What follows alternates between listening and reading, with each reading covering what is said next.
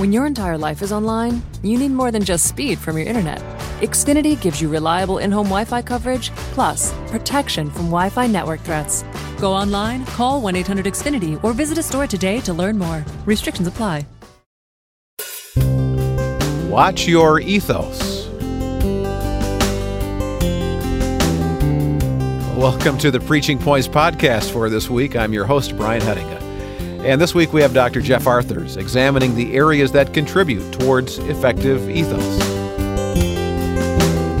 The Greek rhetorician Isocrates, uh, this is Isocrates, not Socrates, said, Who does not know that the words carry greater conviction when spoken by men of good repute than when spoken by men who live under a cloud? And that the argument made by a man's life is more weight than that which is furnished by words. The Greek rhetorician Isocrates is referring to the ancient doctrine of ethos, isn't he? Personal credibility, character, conviction. And uh, we know that his words are true. The argument that is made by a man's life is more weight than that which is furnished by words.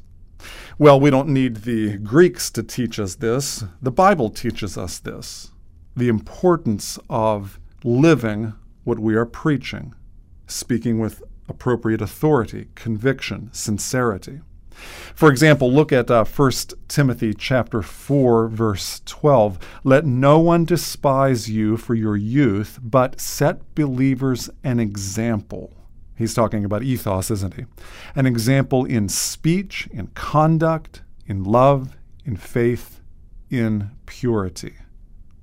If you live that kind of life, an exemplary life, speech, faith, love, conduct, purity, then the power of your spoken words will be magnified, doubled, tripled. If people feel like this preacher believes and lives and is experiencing this gospel proclaimed, there's a power there. How about First uh, Timothy chapter 4 verse 16? Keep a close watch on yourself and on the teaching. Persist in this, for by doing so you will save both yourself and your hearers. Keep a close watch on yourself. That's a very interesting phrase at the end of that verse. Uh, you will save yourself and your hearers. And maybe that's another issue of uh, preaching points. But what I want to emphasize is keep a close watch on yourself. Uh, character living what we're preaching. All right, let's go back to the Greeks again, the rhetoricians. Aristotle said there are three qualities or components of ethos good sense, good character, and good will. Good sense means you know what you're talking about. You have knowledge. You are prepared. In our case, as preachers, we have studied, we have exegeted the text. Uh, we speak with confidence that I know the author's intention and I'm just passing it on to you. That's a mark of good ethos. That's a component of it. Good character is fairness, balance. You yourself are modeling the very virtues that you are proclaiming. Now, you know that listeners don't demand that we be perfect, uh, but they do demand, and rightly, that we be trying, that there's sincerity, that we're not hypocrites. Good character is the second component. The third is goodwill. This means you like the listeners, you have their best interest in mind. It's not a selfish act. You're not all wrapped up in yourself. You're trying to help them, and they can sense that, can't they? Modern uh, communication scholars add a fourth component of ethos, and they would call that dynamism. And this is kind of hard to get your arms around, except you know it when it's there and you miss it when it's not there. It comes mostly through the nonverbal channel, uh, the delivery, uh, a sense of energy and conviction and standing with your message and an excitement to share it, uh, dynamism.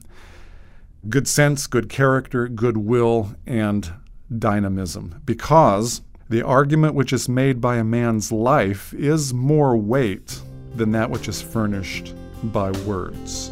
So watch your ethos. That was Dr. Jeff Arthurs. And thank you for listening to the Preaching Points podcast from the Center for Preaching at Gordon Conwell Theological Seminary. Every week we try to offer a brief reflection on preaching that points you to preaching excellence. Now, for more resources on the personal and spiritual life of the preacher, we'd encourage you to take a look at past issues of Pulpit Talk, our quarterly audio journal. Volumes 3 and 5 contain issues that relate to the issue of ethos and character. You can order copies of those Pulpit Talk editions at gordonconwell.edu slash Ockenga slash CFP for Center for Preaching. Look under Pulpit Talk. Well, I'm Brian Hettinga, and thanks for listening this week to Preaching Points.